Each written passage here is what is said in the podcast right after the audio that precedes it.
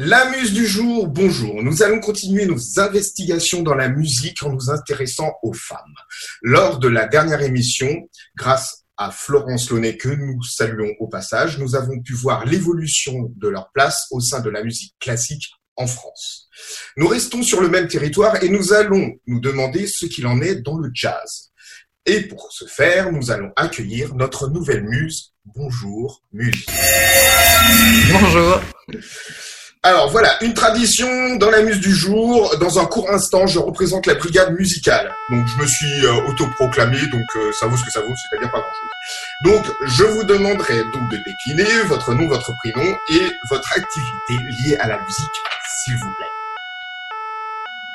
Euh, je suis donc Marie Buscato, je suis professeure de sociologie à l'université Panthéon-Sorbonne euh, et j'ai notamment mené des recherches sur le jazz euh, depuis une vingtaine d'années maintenant, aussi bien d'un point de vue euh, travail artistique, c'est-à-dire qu'est-ce que ça veut dire être musicien ou musicienne de jazz, et puis d'un point de vue du genre, c'est-à-dire la question, essayer de comprendre pourquoi il y a si peu de femmes dans le jazz, alors en France, mais aussi dans tous les autres pays ou à peu près euh, du monde.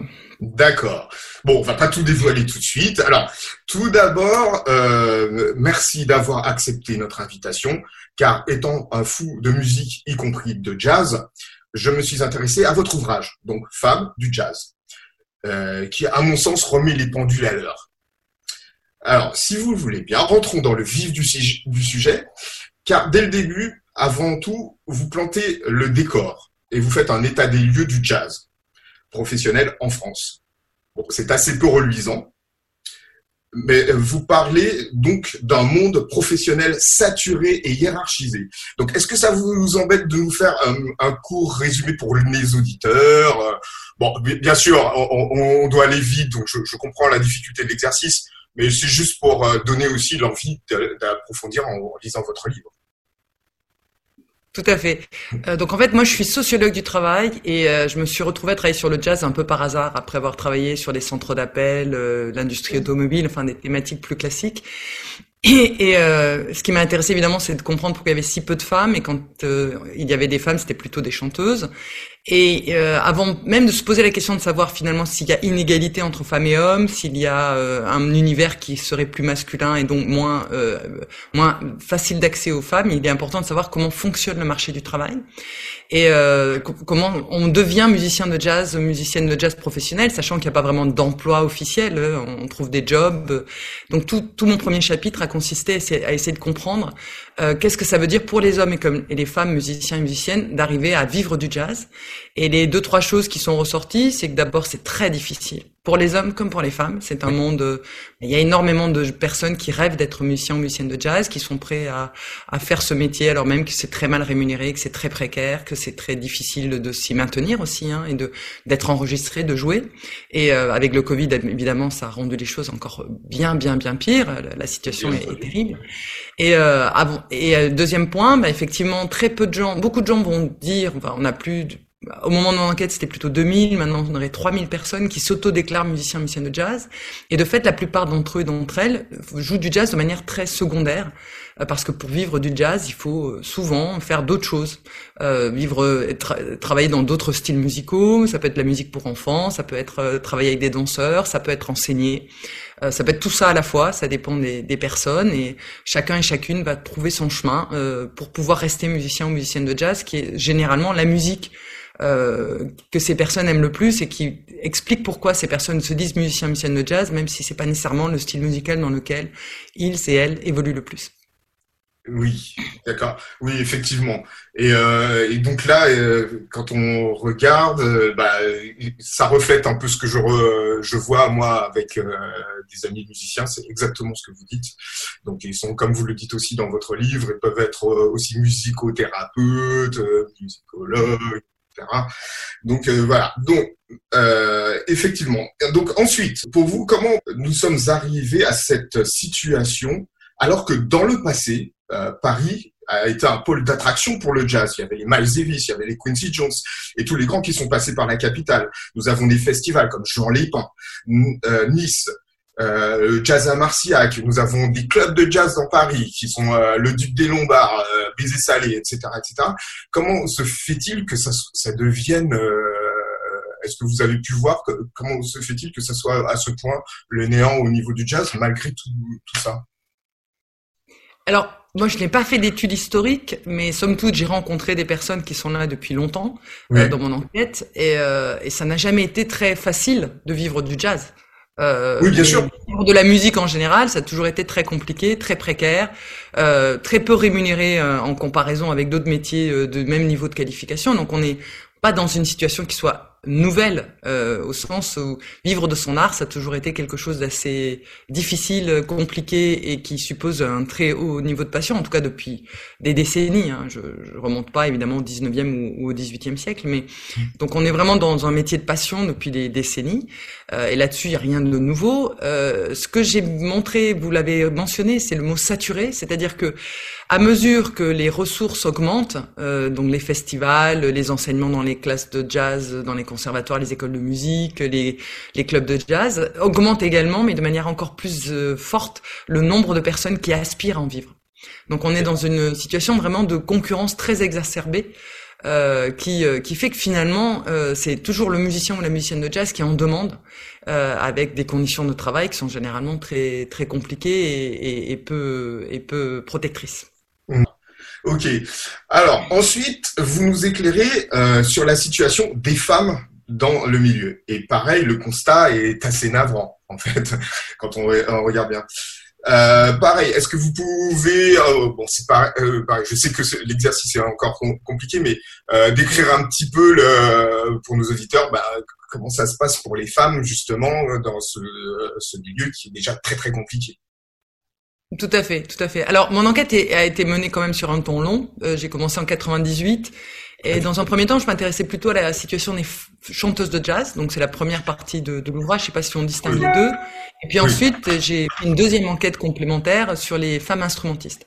Alors, pourquoi distinguer les deux? Euh, C'est-à-dire que c'est difficile pour les femmes, qu'elles soient chanteuses ou qu'elles soient euh, instrumentistes, au sens où ce que j'ai montré, c'est que euh, non seulement c'est compliqué pour les hommes et les femmes d'en vivre, mais c'est encore plus difficile pour les femmes parce que rentrer c'est plus difficile, se maintenir c'est plus difficile et être reconnu c'est plus difficile. Donc, euh, alors du côté des chanteuses, ce qui est très compliqué, c'est qu'en fait, elles sont considérées comme euh, pas tout à fait des musiciennes. Donc là, la grande difficulté, c'est pas tant de rentrer. Euh, une grande majorité des chanteurs sont de fait des chanteuses. Euh, au moment de mon enquête, on était à plus de 65-70%, et bon, ça reste quand même plutôt la norme en France comme à l'étranger. Donc on est dans un, métier dit féminin qui attire les jeunes femmes les, et, les, les femmes plus âgées et qui, euh, et qui, est, qui, est, qui est en plus vraiment comme étant féminin. La difficulté pour les femmes chanteuses, c'est qu'elles vont peut-être plus facilement en moyenne que les hommes instrumentistes ou les femmes instrumentistes trouver des plans, des, des, des, des, des possibilités de concert, puisque le public est plutôt attiré par les chanteuses plus que par euh, les, les instrumentistes. C'est plus accessible, c'est plus commercial, on va dire, même si le jazz n'est pas globalement commercial, hein, pas du, ah même pas du tout. Mais euh, les autres instrumentistes tendent à ne pas les recruter dans leur groupe. Or, dans le jazz, c'est aussi ce que je montre dans le premier chapitre, euh, on ne peut pas vivre de son seul groupe. On n'est pas dans le rock ou dans le rap, on, on peut se faire un nom, et euh, en tout cas en France. Donc même les, les, musiciens de jazz ou les musiciennes de jazz les plus connus ont besoin d'être très souvent recrutés par d'autres euh, musiciens et musiciennes. Et les femmes chanteuses sont pratiquement jamais recrutées, euh, sauf de manière très ponctuelle et jamais suffisamment pour en vivre. Donc la plupart des femmes musiciennes, euh, chanteuses de jazz, même les plus connues en France, hein, je ne parle pas de des stars états-uniennes, euh, je ne parle pas de Mélodie Gardot ou de Diana Kroll, hein, je parle vraiment des, des, femmes chanteuses qui évoluent dans le marché du travail français, euh, n'arrivent jamais à en vivre en fait, même pour celles qui sont considérées comme des très belles musiciennes par les autres musiciens et musiciennes. Mais on ne les recrute pas dans les groupes. Et ça c'est vraiment le, le cœur de leur difficulté pour pouvoir se maintenir et pour pouvoir vivre du jazz et pour pouvoir s'exprimer dans le jazz. Donc elles peuvent euh, faire leur disque, mais finalement elles ne, jouent, elles ne jouent pas ou elles ne chantent pas sur les autres disques. elles ne sont pas tout à fait considérées comme des musiciennes à part entière par les collègues. Donc ça c'est du côté des femmes chanteuses. D'accord. Euh, du côté des femmes instrumentistes, c'est c'est également une histoire de genre, mais elle se joue différemment. Euh, et ça se joue en deux temps. Euh, en fait, c'est un univers qui fonctionne de manière très masculine. Alors pour les femmes chanteuses également d'ailleurs, mais pour les femmes instrumentistes, euh, ça va être la clé du, du, de, de, leur réalité, euh, dans le sens où en fait il y a un entre-soi qui se joue entre hommes instrumentistes qui n'est pas pensé, qui n'est pas conscient, qui n'est pas volontaire. Il n'y a pas de volonté de discriminer euh, des femmes, que, d'ailleurs qu'elles soient chanteuses ou instrumentistes. Hein. Mais il y a une tendance des hommes instrumentistes à être à l'aise entre hommes. Et donc à se recruter entre eux, à travailler entre eux et à jouer entre eux. Alors il y a évidemment des conflits entre les hommes. Hein, et il y a des hommes qui ne veulent pas travailler d'autres hommes. Euh, ne soyons pas dans la caricature, selon les, les, les affinités, les styles musicaux, euh, les, les, générations. Mais les femmes ne sont jamais dans ces groupes un peu informels d'entre-soi où on, bah, je te recrute sur mon projet, tu me recrutes sur ton projet. Donc c'est pour ça que c'est très important de comprendre que le jazz, on ne vit pas de son groupe, on a vraiment besoin que les autres nous, nous recrutent régulièrement pour pouvoir faire l'année entre guillemets. Euh, donc là, on a vraiment euh, un, obstacle très lourd et qui est en partie lié au fait que donc les femmes sont euh, moins souvent considérées comme des potes ou des potesses avec qui on peut jouer. Elles sont aussi plus souvent mises du côté de, de la séduction, de la sexualité. Donc, euh, euh bah, soit elle m'attire, j'ai envie de sortir avec elle, elle ne veut pas, donc je vais pas jouer avec elle. Soit euh, euh, elle, elle, elle va à l'inverse euh, faire ce que l'une d'entre elles appelait fermer la séduction, c'est-à-dire bah, se comporter de manière plutôt masculine ou en tout cas distante, ne pas faire la bise, mais du coup elle est pas cool, elle est pas sympa. Donc on est on est dans un truc très compliqué pour les femmes, voilà, se maintenir en relation avec des hommes et jouer avec eux. Euh, est compliqué, euh, même au premier temps de la socialisation. Et ça, et plus le temps passe, plus ça devient compliqué, parce que plus les femmes elles-mêmes se lassent d'être dans un monde masculin euh, où il faut s'affirmer, où il faut prendre sa place, là où leur socialisation sont parfois dans ce sens-là, mais parfois non, ou en tout cas elles aimeraient peut-être plus souvent encore que les hommes euh, pouvoir jouer sur tous les tableaux et pas seulement sur le tableau de l'affirmation de soi et, et de l'entre-soi, euh, euh, voilà, qui pour elles est, est plus difficile d'accès. Donc ça se fait vraiment de manière euh, inconsciente, c'est ça qui est très important. Il euh, n'y a pas de volonté dans le jazz d'exclure les femmes. Il y a plutôt une sorte de. Alors comment moi je le découvrais, c'est bah, évidemment je fais beaucoup d'observations, mais aussi dans les entretiens. Je demandais pas est-ce que vous jouez avec des femmes, je demandais avec qui vous jouez. Euh, donc on me les groupes, euh, le plus important, et puis le deuxième, puis le troisième, et pratiquement aucun nom de femme n'apparaissait évidemment, puisqu'on est dans un monde très masculin. Et quand je demandais bah, pourquoi vous jouez qu'avec, des hommes, bah, comment vous avez choisi les gens avec qui vous travaillez plutôt, euh, les gens me répondent euh, bah, c'est mon pote, je le connais, euh, mon pote m'a dit que lui il était bien, je suis allé voir jouer. Et les femmes ne sont jamais dans cette dans cette entre-soi ou très peu ou très rarement. D'accord. Et, pour vous, ça serait dû à une sorte, euh, c'est le reflet de notre société, c'est une sorte de faillite sociétale? On a, comme déjà dans notre société, on est un petit peu macho. Euh, ça, ça, on le voit dans le jazz. Ça serait ça? Mm, oui. Alors, euh, je suis aussi, je ne l'ai pas dit en me présentant, mais j'ai écrit un manuel qui s'appelle Sociologie du genre. Sociologie avec un S parce qu'on est très nombreux et nombreuses à travailler sur ce sujet euh, où là où j'ai montré tout, tout ce qui fait que dès, dès, dès, la conception en fait, hein, dès que vous êtes dans le ventre de papa et maman, dès qu'ils connaissent votre sexe, vos parents euh, tendent à euh, se comporter différemment selon que vous êtes un garçon ou une fille. Et comment par la socialisation, euh, dès la crèche, puis l'école primaire, l'école maternelle, entre pères, dans les médias, vos parents, vos copains et vos copines, tout, vous allez apprendre que vous êtes un homme ou que vous êtes une femme, et vous allez apprendre certains comportements dits féminins et certains comportements dits masculins. Et si en tant qu'homme, vous allez vers des comportements féminins, ou si en tant que femme, vous allez vers des comportements masculins, vous tendez à être stigmatisé, dénigré, euh, vous n'êtes pas un vrai mec, vous n'êtes pas une vraie nana. Donc, on apprend très très tôt à croire que c'est naturel, à croire que c'est biologique, euh, là où de fait, nous sociologues montrons enquête après enquête que c'est d'abord une construction sociale qui se met en place très doucement, très tranquillement, mais de manière très systématique dans notre société. Euh, et effectivement, le jazz appartient à cette réalité, c'est-à-dire que les jeunes femmes et les jeunes hommes qui tentent d'être dans le jazz, ben, ont appris, euh, par exemple, euh, les instruments en, école de musique, ont eu envie ou pas de faire du jazz en regardant les médias et en écoutant des concerts. Et il est évident que déjà, dès le départ, il y a beaucoup plus de garçons que de filles qui vont aspirer au jazz parce que le jazz a une image très masculine. Le jazz, disons, rajoute un peu une louche, on va dire, dans le sens où on a quand même des univers comme la musique classique, mais comme la magistrature, où on a aujourd'hui des femmes qui sont entrées euh, où on a on a toujours pas d'égalité au sens euh, les femmes et les hommes font exactement la même chose et sont ont accès aux mêmes positions. Donc on a encore aujourd'hui des inégalités entre femmes et hommes, mais on a des univers qui sont quand même plus féminisés, euh, sans parler des univers qui sont très féminins comme euh, le monde de être infirmière, être institutrice, c'est des métiers dits féminins. Donc on est dans une société effectivement très ségrégée au sens où euh, les hommes et les femmes ne se comportent pas de la même manière, ne choisissent pas les mêmes emplois, euh, tendent à ne pas avoir les mêmes goûts du fait de leur éducation et de leur socialisation.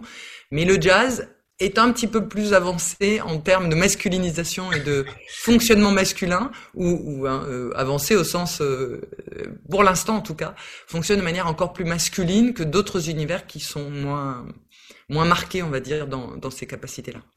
Pour illustrer notre propos, voici une de nos chanteuses françaises de jazz de grand talent, Laika Fatienne, qui nous interprète Black Narcissus.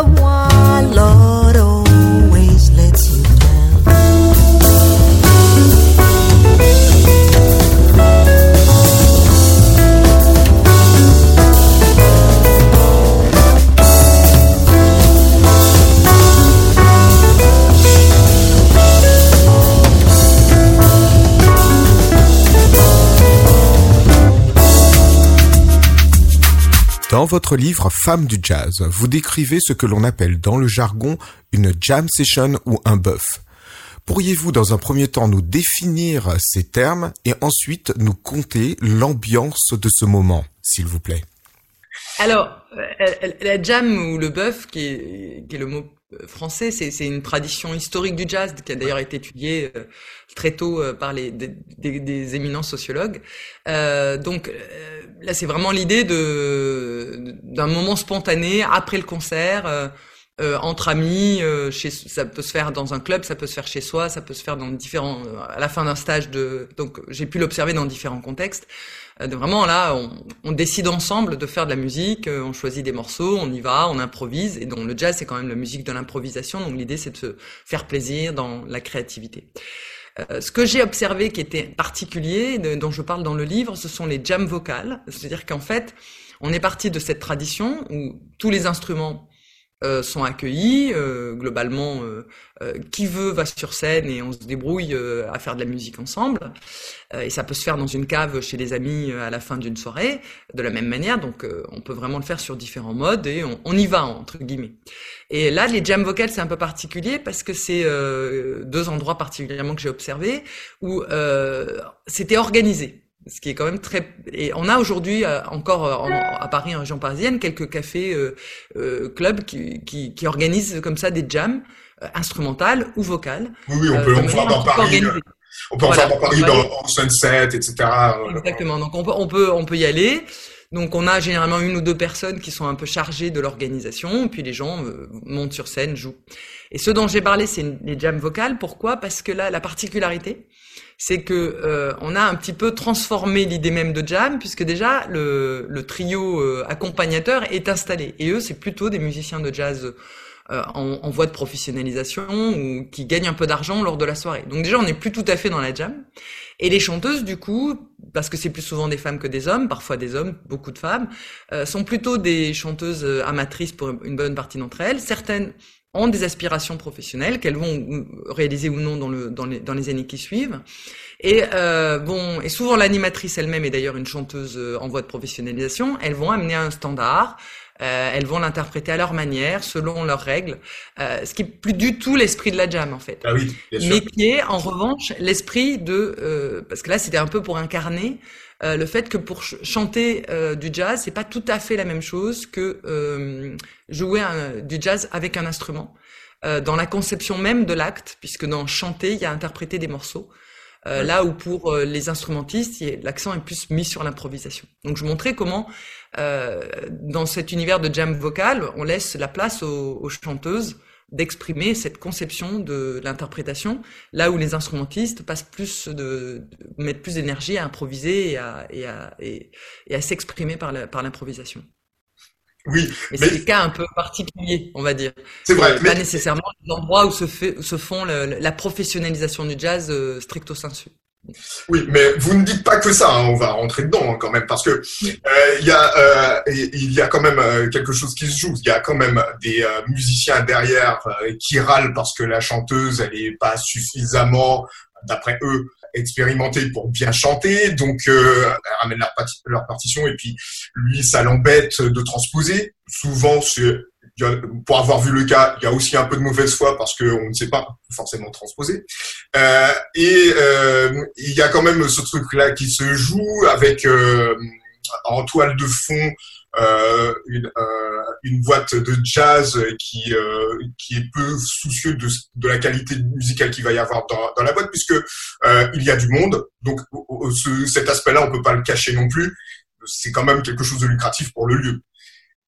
Alors oui, alors là, là, on, on, on dépasse la jam vocale. Euh, Ce dont vous parlez, qui est tout à fait juste, hein, c'est que ce que j'ai essayé de comprendre dans euh, globalement, pour reprenons le au début. moi, je suis chanteuse de jazz amatrice, oui. euh, et en même temps, je suis en train de faire une thèse de sociologie. Bon, et euh, mais il s'avère que comme j'ai fait du piano, euh, j'ai un bon niveau musical, et je me retrouve dans un atelier de jazz euh, où la plupart des chanteuses sont en voie de professionnalisation et euh, l'enseignante est une chanteuse de jazz confirmée, bien installée. Et là, je constate des comportements très bizarres, très conflictuels entre des, même les accompagneurs payés hein, pour, euh, bien sûr, bien sûr. Je, travailler là. Donc, moi, je démarre comme ça, un carnet ethnographique. Je suis ethnographe, je suis, je suis observatrice, donc je note. Et puis l'année d'après, je vais dans un atelier de jazz pour instrumentistes, où je suis la seule chanteuse. Et alors là, je suis au cœur des conflits entre chanteuses et instrumentistes. Et je me rends compte qu'il y a vraiment des différences dans les manières de travailler et puis qu'il y a aussi des, conflits euh, sous-jacents qui moi m'étonnent puisque je, suis, je ne suis pas du tout dans ce monde-là. A priori, je suis vraiment dans le monde universitaire. Je suis dans un autre. Euh, mon lieu de travail n'est pas n'est pas celui-là. Et donc je commence à faire des entretiens. Je commence à, à, à multiplier les observations de concerts, de jams, euh, de stages, euh, d'ateliers dans lesquels je participe où j'accompagne une copine ou un copain, etc. Parce que je connais des gens dans le jazz. Et là, ce que j'ai du coup, ce sur quoi j'ai abouti, c'est un article que je publie en 2003 euh, chanteuse de jazz n'est point métier d'homme. C'est-à-dire que j'essaie de comprendre non plus le conflit qui est récurrent entre les hommes instrumentistes et, euh, et les femmes chanteuses de jazz, hein, pour dire les choses simplement, mais essayer de comprendre pourquoi à chaque fois ça retombe sur la tête des femmes chanteuses. Et donc je, je, je montre qu'en fait euh, le constat dont j'ai parlé tout à l'heure, qui est que les femmes euh, chanteuses n'arrivent jamais à être invitées, s'explique par trois processus sociaux. Le premier, celui que vous venez d'énoncer, c'est-à-dire que les femmes et les hommes, euh, quand elles sont chanteuses, quand ils sont instrumentistes, et j'ai retrouvé ça chez les femmes instrumentistes quand après j'ai fait l'enquête, elles sont du côté des hommes instrumentistes, euh, tendent à ne pas concevoir tout à fait le jazz de la même manière. C'est-à-dire que pour les femmes chanteuses, il s'agit plutôt d'interpréter des chansons. Euh, et donc par exemple, ça peut vouloir dire qu'il faut transposer. Dire pour interpréter une chanson euh, avec la, la, voix bien ajustée, il faut parfois descendre à la quinte ou à la tierce. Euh, et si vous écoutez la Fitzgerald, euh, qui a une amplitude vocale extraordinaire, elle le fait aussi. Elle ne joue pas dans le, le standard tel qu'il a été euh, diffusé et propagé, notamment généralement dans une tonalité très simple à jouer pour les instrumentistes. Et ça, ça peut être une source de conflit parce que pour les instrumentistes, ben c'est pas le la tonalité dans laquelle ils ont nécessairement appris le morceau. C'est plus compliqué d'improviser.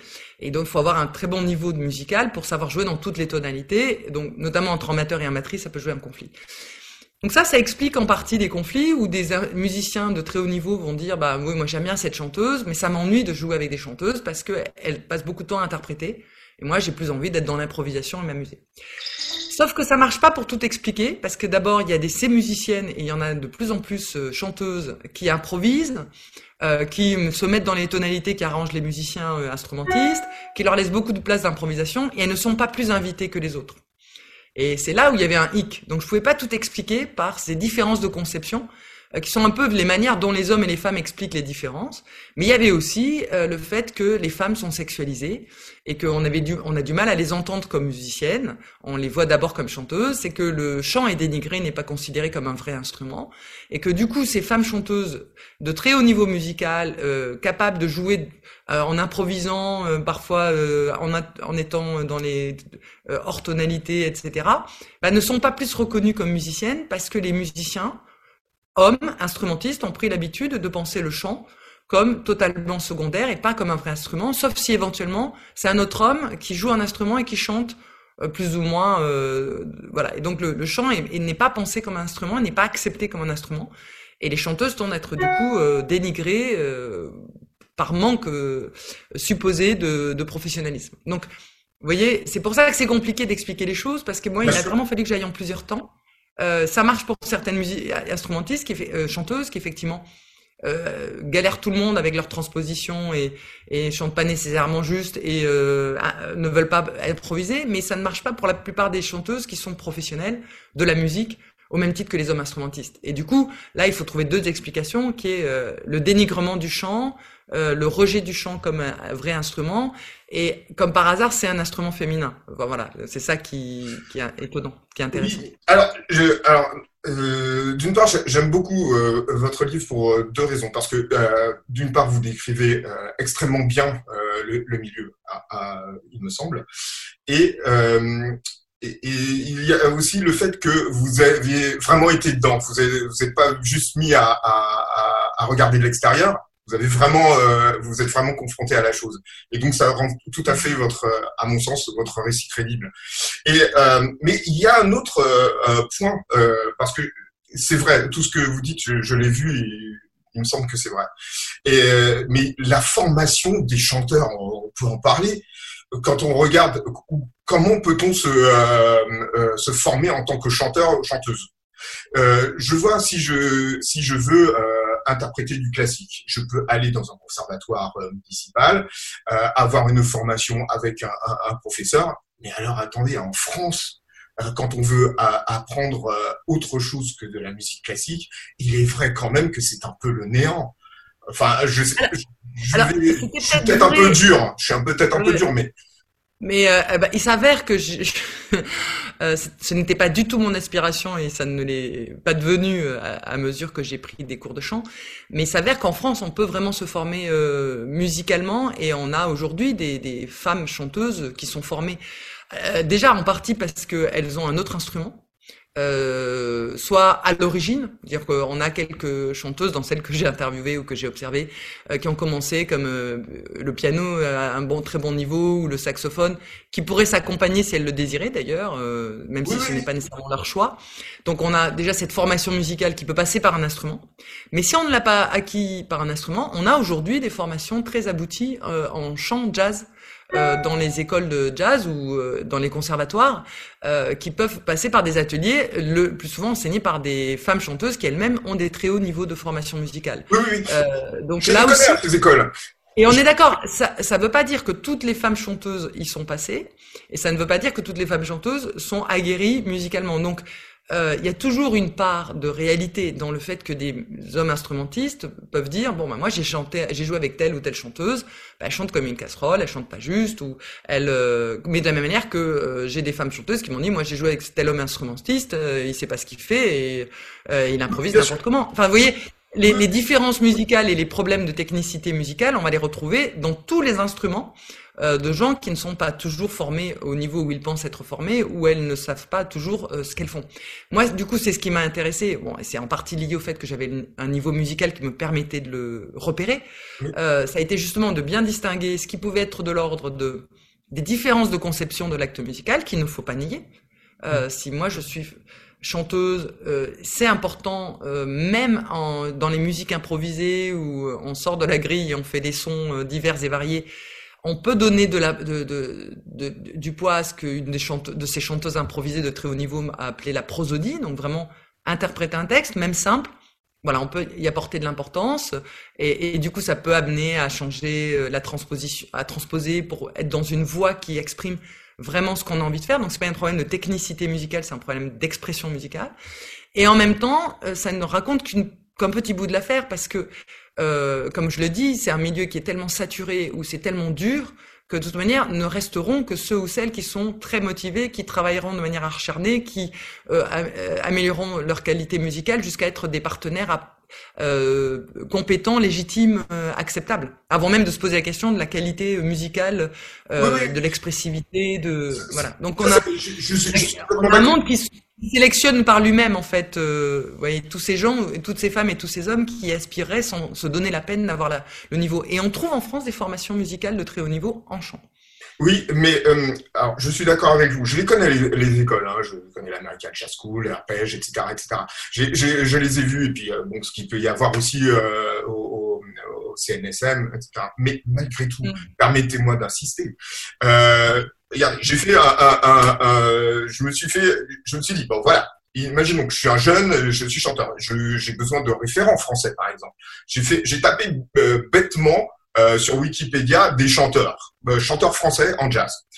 voilà, voilà la liste qui qui m'est apparue.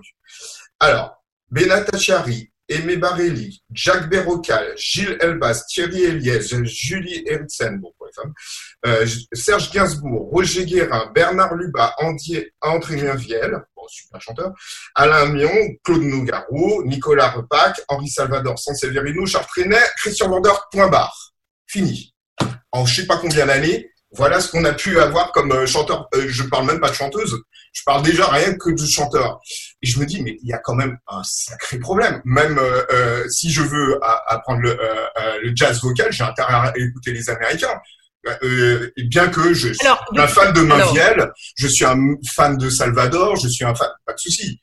Mais euh, quand même, au niveau du, de, du j'assiste encore une fois, mais au, niveau de la formation, il y a quand même un grave problème.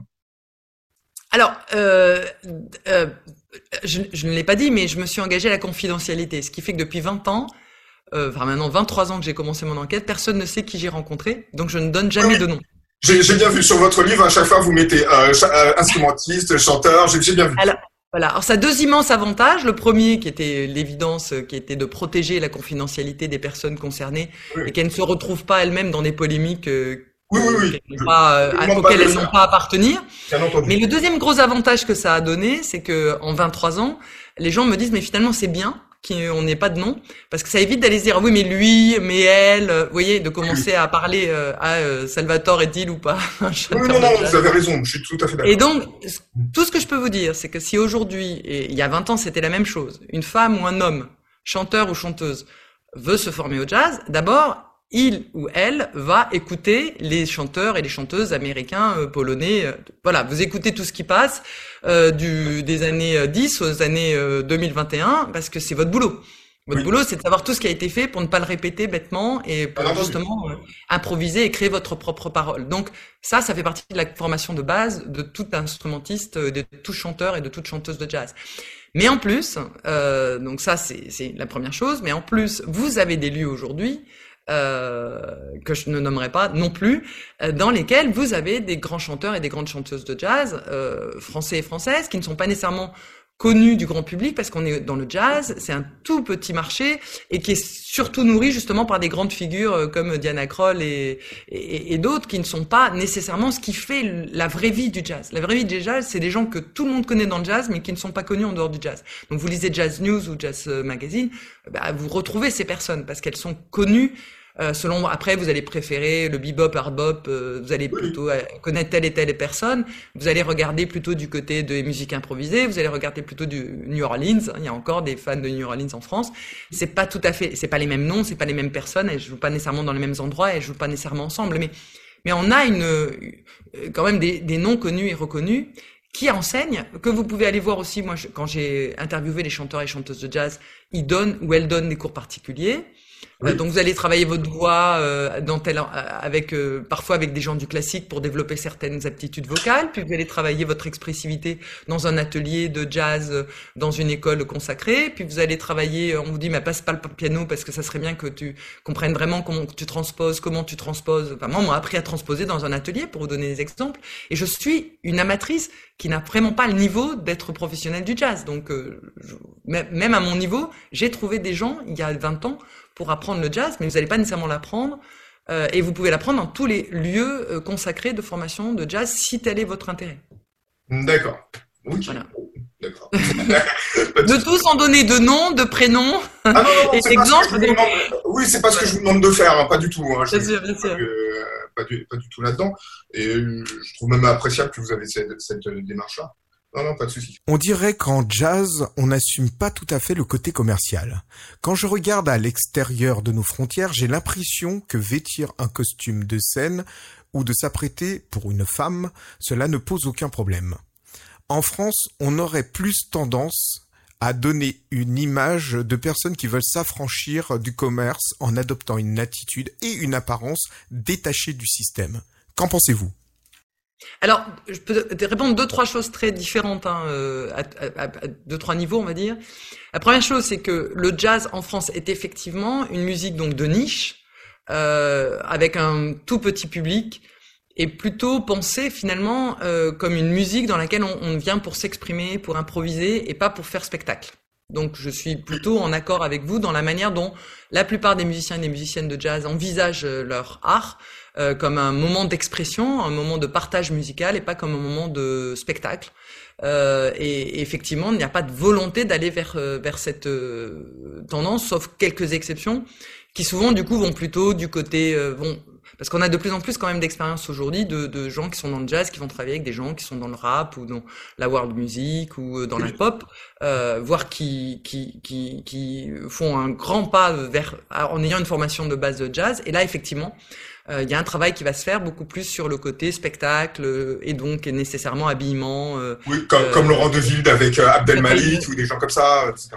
donc on, on, va trouver, on va trouver, mais, mais effectivement le jazz dans sa, c'est pensé plutôt comme une musique pour les musiciens, enfin pour les personnes qui écoutent de la musique en France, hein, en tout cas c'est. Oui, oui, oui, je parle. L'enquête au Japon je fais une enquête au Japon sur le jazz au Japon, où euh, le, le, versant euh, euh, entertainment, hein, vraiment, j'ai du mal même à le dire en français parce que c'est c'est pas c'est pas vraiment distraire, c'est pas vraiment faire le spectacle, c'est pas vraiment faire le show, mais c'est encore un terme anglais.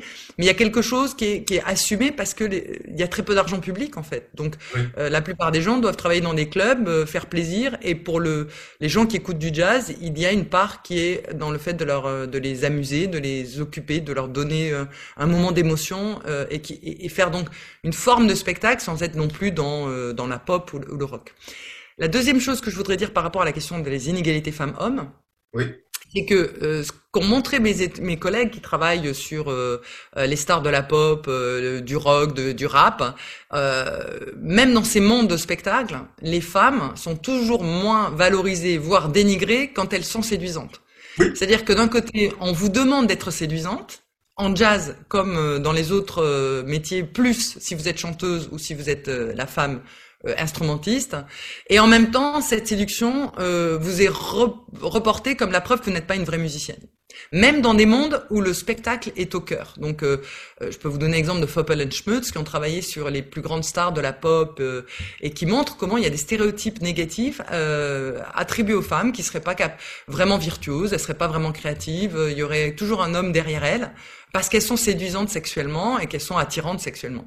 Et euh, alors que pour les hommes, être attirant euh, sexuellement ou séduisant sexuellement, euh, je dis sexuellement au sens vraiment, ils, ils, se mettent au niveau presque du fantasme, ne va jamais dénigrer leur capacité à être créatif. Et qu'on pense le rock, le, la pop, le rap, on a des hommes effectivement qui font un travail de, de séduction, quelle qu'en soit la forme. Hein, elle peut être androgyne, elle peut être très viriliste mais c'est jamais quelque chose qui va euh, entacher leur image de musicien. Au contraire, ça fait plutôt partie de leur image de virtuose, de créateur, là où pour les femmes, c'est toujours la preuve euh, inconsciente, involontaire. Hein, c'est un stéréotype qu'on attribue. Ah oui, donc elles sont, euh, elles sont des muses en fait. Hein, elles ne peuvent pas être des créatrices au sens premier du terme. D'accord. Donc c'est les deux, niveaux de réponse que je peux vous donner, donner à votre, à ce que j'entends dans votre question en tout cas. Oui, oui, oui c'est exactement ce que je voulais avoir votre réponse et vous, l'avez très bien fait. Et euh, donc euh, oui, il y avait ça et, euh, et vous, vous, vous, abordez aussi le, le sujet que pour les femmes, alors les stratagèmes pour pouvoir exister, ça, ça peut être d'avoir un compagnon qui est qui est instrumentiste et puis qui qui, qui s'occupe de gérer un petit peu les alentours. Euh, ça peut être, euh, voilà, on trouve des. Mais euh, est-ce que dans la proportion, vous avez trouvé beaucoup de femmes qui, bon, c'est pas forcément un stratagème, elles aiment, elles aiment vraiment leur mari. Hein, je, c'est pas ce que je dis. Hein. je, je dis pas qu'elles sont là pour par, par intérêt, mais vous, vous, dites quand même que c'est l'une des façons de pouvoir s'en, s'en sortir dans ce milieu. Oui, en fait, en fait, ce que je montre, donc, euh, on a beaucoup parlé de des obstacles, des difficultés qui sont mises sur leur chemin, qui fait qu'il y a très peu de femmes. Hein. Euh, au moment où j'ai compté, on était à 4% de femmes instrumentistes, 8% de femmes musiciennes parce que chez les chanteuses, on était plutôt à 65-70%, donc on a très peu de femmes, et en plus, elles sont souvent chanteuses et, et toutes sont marginalisées de fait. Donc euh, c'est difficile de rentrer, de rester, et encore plus de euh, d'être reconnu. Et ce que je montre, euh, et là je parle en sociologue, hein, et pas du tout en...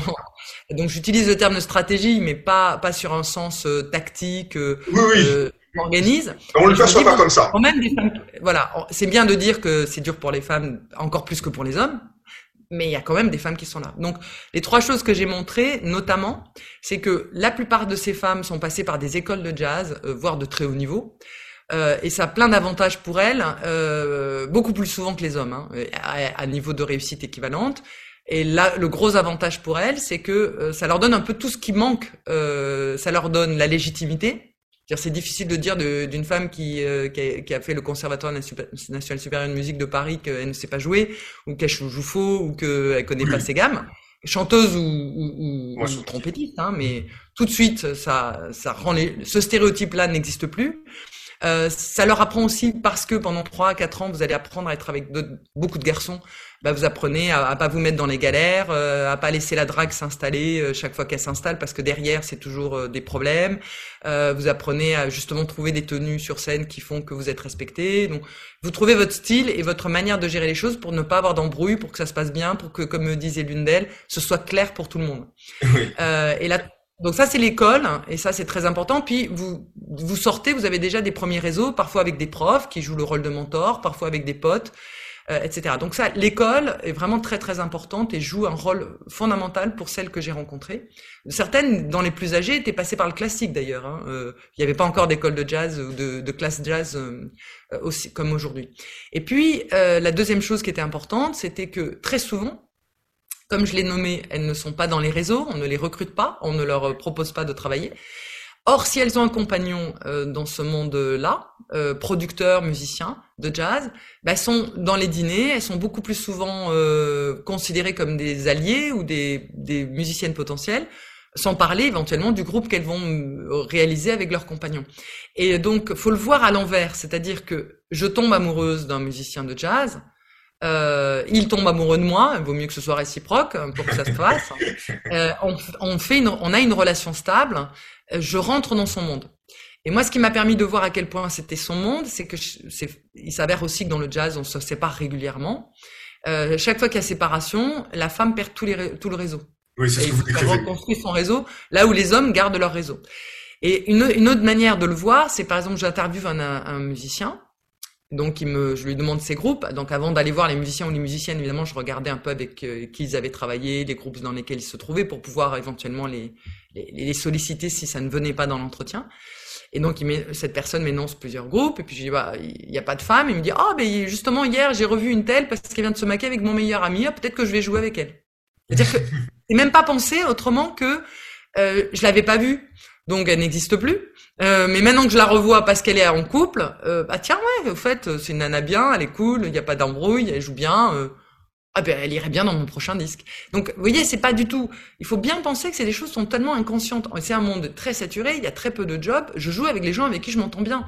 Je me dis pas euh, c'est un homme, c'est une femme. Je me dis euh, ce trompettiste, euh, bah il joue comme j'aime, on s'entend bien. et comme me le disait, me l'ont dit d'ailleurs plusieurs musiciens, on passe plus de temps sur la route, dans les hôtels, dans les cafés qu'à jouer. Donc on veut aussi des gens avec qui ça va être cool.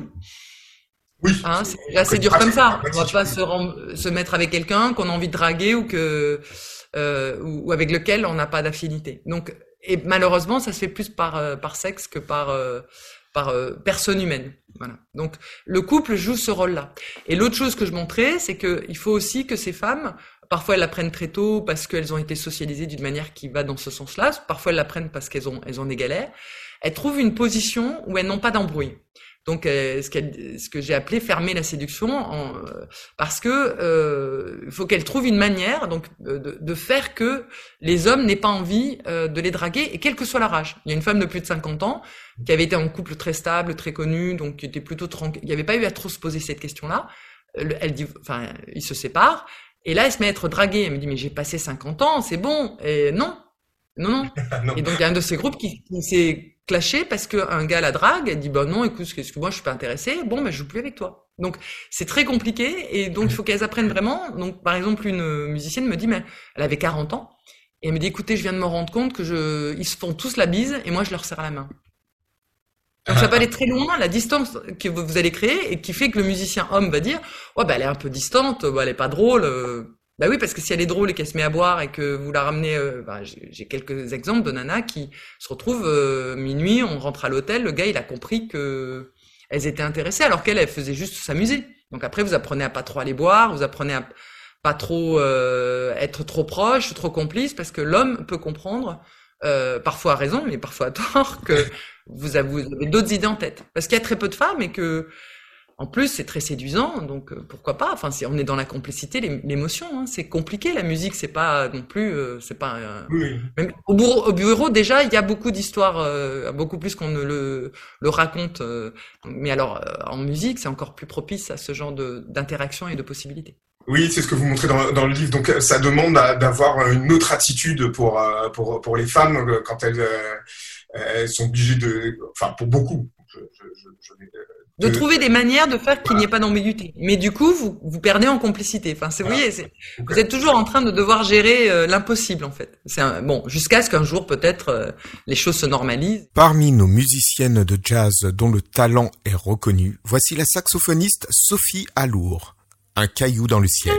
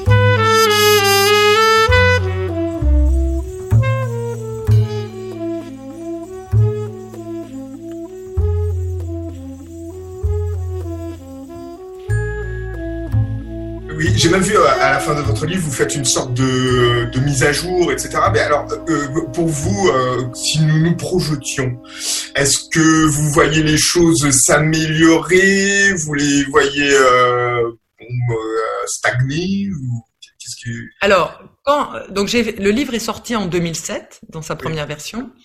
Et, euh, et, comme il a été épuisé, il y avait une grosse demande. Mon éditeur, enfin, demande, grosse demande entre guillemets. Hein, on est on est en édition scientifique, hein, c'est pas très gros Donc voilà. Mais comme il était épuisé, qu'il y avait une demande suffisante en tout cas pour justifier qu'il ressorte en poche, en 2018, il est sorti en poche. Et euh, du coup, j'ai fait une postface, c'est ce que vous mentionnez dans laquelle j'ai essayé de me poser la question euh, de est-ce que les choses ont changé ou pas? Et le titre que, très explicite est 11 euh, ans après presque rien n'a changé. Oui. Donc je donne quelques chiffres euh, des études ponctuelles qui nous disent bon qu'on est à peu près toujours au même moins de 10%, ça c'est sûr, peut-être 10% mais pas plus. Donc pour l'instant rien n'a changé en, numériquement. Et a priori, si j'en crois mes observations et mes, mes échanges et, et, le travail que d'autres font sur ces sujets, ça n'a pas vraiment changé en termes de, de, fonctionnement. Donc on est dans un univers très masculin. Donc ça, ça serait plutôt du côté du pessimisme. En même temps, euh, et c'est pas seulement en France, on a aujourd'hui des à Berkeley, euh, Terry Lynn Carrington a, a, a carrément dit euh, créer euh, une classe pour la diversité, hein, pas seulement en termes de femmes, hommes, mais mais euh, aussi en termes de couleur de peau. Euh, on a euh, quelque chose qui s'appelle Key Change, on a un festival euh, avec, qui, qui, essaye de dire que tous les festivals doivent programmer euh, des femmes, et pas seulement comme leader, mais aussi comme side woman, side man, parce que je crois que c'est une des choses à laquelle j'ai sensibilisé aussi le monde, de, pas seulement du jazz, le monde de la musique, c'est que la question c'est pas seulement une question de leadership, c'est une question d'être recruté comme collègue en fait. Hein. On peut pas être tout le temps chef de son groupe ou patronne ou figure première. Et euh, donc, on a une, le mouvement MeToo, évidemment, qui a quand même sensibilisé euh, sur ces, la question du harcèlement sexuel. Euh, euh sur la, même si moi j'en ai vu peu, euh, c'est quand même une des, une des raisons pour lesquelles il y en a peu, c'est aussi qu'il y avait beaucoup de femmes qui étaient en retrait, qui faisaient attention à donc cette sexualisation des relations qui, qui rend la vie difficile, même quand elle n'aboutit pas à des, des rapports euh, violents ou, ou, ou, ou, dégradants. Et, et donc, il y a quelque chose qui bouge. Et notamment dans les mondes de la musique, mais pas seulement, euh, qui peut faire que ça évolue très vite. On ne sait jamais pourquoi un, monde, tout d'un coup, euh, les écoles de jazz disent non, mais là, euh, bon, ok, puisqu'on est une des clés, on va peut-être euh, maintenant faire parité. Alors au début, ça va être compliqué, on a moins de candidates que de candidats. Mais enfin, en théâtre, par exemple, on a beaucoup moins de candidats que de candidates, mais on sait qu'on a besoin d'hommes sur scène, et eh ben on fait de la parité. Donc dans l'autre sens, en danse, c'est pareil. On sait que à l'Opéra de Paris, ils ont besoin d'avoir autant d'hommes que de femmes. Ils ont beaucoup moins de candidats que candidates. Ça ne les dérange pas euh, de prendre euh, autant d'hommes que de femmes. Donc voilà, on va peut-être dire dans, les écoles maintenant on veut de la parité. Euh, dans les l'ONJ vient de mettre la parité pour la première fois parce que c'est devenu un enjeu. Et euh, tout le monde a proposé, un, un, tout d'un coup, ils arrivaient tous à faire un orchestre à parité. Jusque-là, ils n'y arrivaient pas dans leur proposition. Et celui qui a été retenu est celui qui avait la parité. Et si j'ai bien compris quelques rumeurs, c'est parce qu'ils n'avaient pas le choix. On leur a dit, bah maintenant, c'est le ministère de la Culture qui finance, enfin en tout cas l'État. Bah, on veut la parité. Donc, on peut se retrouver à quelque chose comme ça qui disent euh, les programmateurs et les programmatrices trouvent gênant euh, d'avoir que des hommes sur scène. Disent, bah moi, je veux au moins une femme sur scène. Et puis deux. Et ben, du moment où on aura des femmes sur scène, on aura des groupes euh, avec des femmes. Elles travailleront, elles resteront. et donc, et puis, ben, les femmes sauront qu'elles peuvent y aller. et donc, la parité va s'installer comme ça si et ça peut aller très très vite. C'est-à-dire aussi bien dans dix ans, je peux écrire, euh, on peut dire, mais ce livre, on arrête de le publier, il n'a plus aucun sens, ou comme euh, c'est intéressant de le lire comme euh, moment historique. Oui, témoignage du moment donné. Mais là, pour l'instant, je suis plutôt dans la dynamique inverse. Mon livre va sortir en anglais parce que les anglophones ont dit, mais tiens, on n'a pas une étude aussi fouillée euh, pour les autres pays. Euh, et justement, nous, on commence à travailler sur ce sujet en Australie, en Angleterre, euh, en, Hongrie. Donc, chaque fois que je vais à l'étranger, les gens me disent oh, Mais cette enquête, elle est vraiment sérieuse, mais comment t'as pensé à la faire? Parce que tout le monde démarre là. Et j'ai au Japon des gens qui sont intéressés par mon livre. On est en train de voir si on peut le. J'ai un éditeur. On cherche de l'argent pour la traduction. Vous voyez, on en est là. Donc il euh, y a un intérêt fort, euh, et pas seulement du côté de quelques, quelques personnes intéressées par l'égalité femmes-hommes, il y a un intérêt social. Parce que, alors c'est la chose que je n'ai pas dite, hein, mais moi quand j'ai commencé mon enquête, tous les hommes que je rencontrais trouvaient lamentable qu'il n'y ait pas de femmes. Oui, vous le citez dans, dans le livre. Ça bien, hein Ouais, on est dans un univers qui dit euh, mais c'est lamentable, ça va pas du tout, c'est affligeant. Enfin, c'est des termes qu'ont utilisé des hommes que j'ai interviewés ou que j'ai rencontrés, et pas des gens qui font des manifestations féministes euh, le samedi, des gens qui veulent juste vivre dans une société normale, quoi, euh, égale. donc ils n'ont pas de volonté que ça perdure. perdure. en même temps, il faut qu'on les aide à ce que ça ne perdure pas, parce que c'est quand même un monde très dur, quoi. Oui, bien sûr. Bah, en, tout cas, je, je, vous remercie encore une fois d'avoir euh, accepté l'invitation. Alors, euh, moi, la plupart de, de, de, de, mes invités, enfin de, mes sujets, euh, c'est surtout parce que dans, dans, ce que je vois, dans ce que je vis, euh, je vois des choses qui me posent question. Et euh, votre livre m'a permis de, comprendre certaines choses puisque j'ai animé des, des, ateliers avec des élèves et régulièrement, comme j'avais des, des filles, je, mettais des, euh, des, filles à la batterie, à, la guitare. moi, je, ça me semblait pas, euh, je j'avais pas l'impression de faire quelque chose d'incroyable.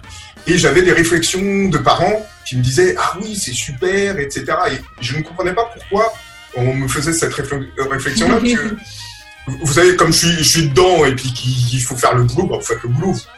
Moi, c'est, si c'était un martien, je l'aurais fait aussi, certainement.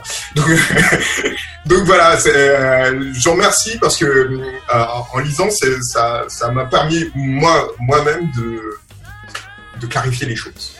Ok, bah merci à vous. Hein. C'était pour l'échange et l'invitation. non, pas, de souci. Bah, en, tout cas, merci encore. Et puis, bah, je vais, on va passer aussi, euh, on a passé en cours d'émission des, euh, des chanteuses et des instrumentistes qui apparaissent dans votre livre. Euh, voilà, nous espérons que on donnera aussi les références. Nous espérons que ça donnera envie aussi aux auditeurs de s'intéresser à ces femmes que vous décrivez dans votre livre. Merci beaucoup. Merci pour elle aussi. Pas de problème, c'est normal. bon, en tout cas, euh, bah, j'espère, bah, si vous faites d'autres choses, j'espère qu'on restera en communication. Je, serai fort intéressé, euh, forcément. Et puis, euh, si ça se passe au, Japon, pourquoi pas Moi, je veux bien comprendre ce qui se passe aussi là-bas.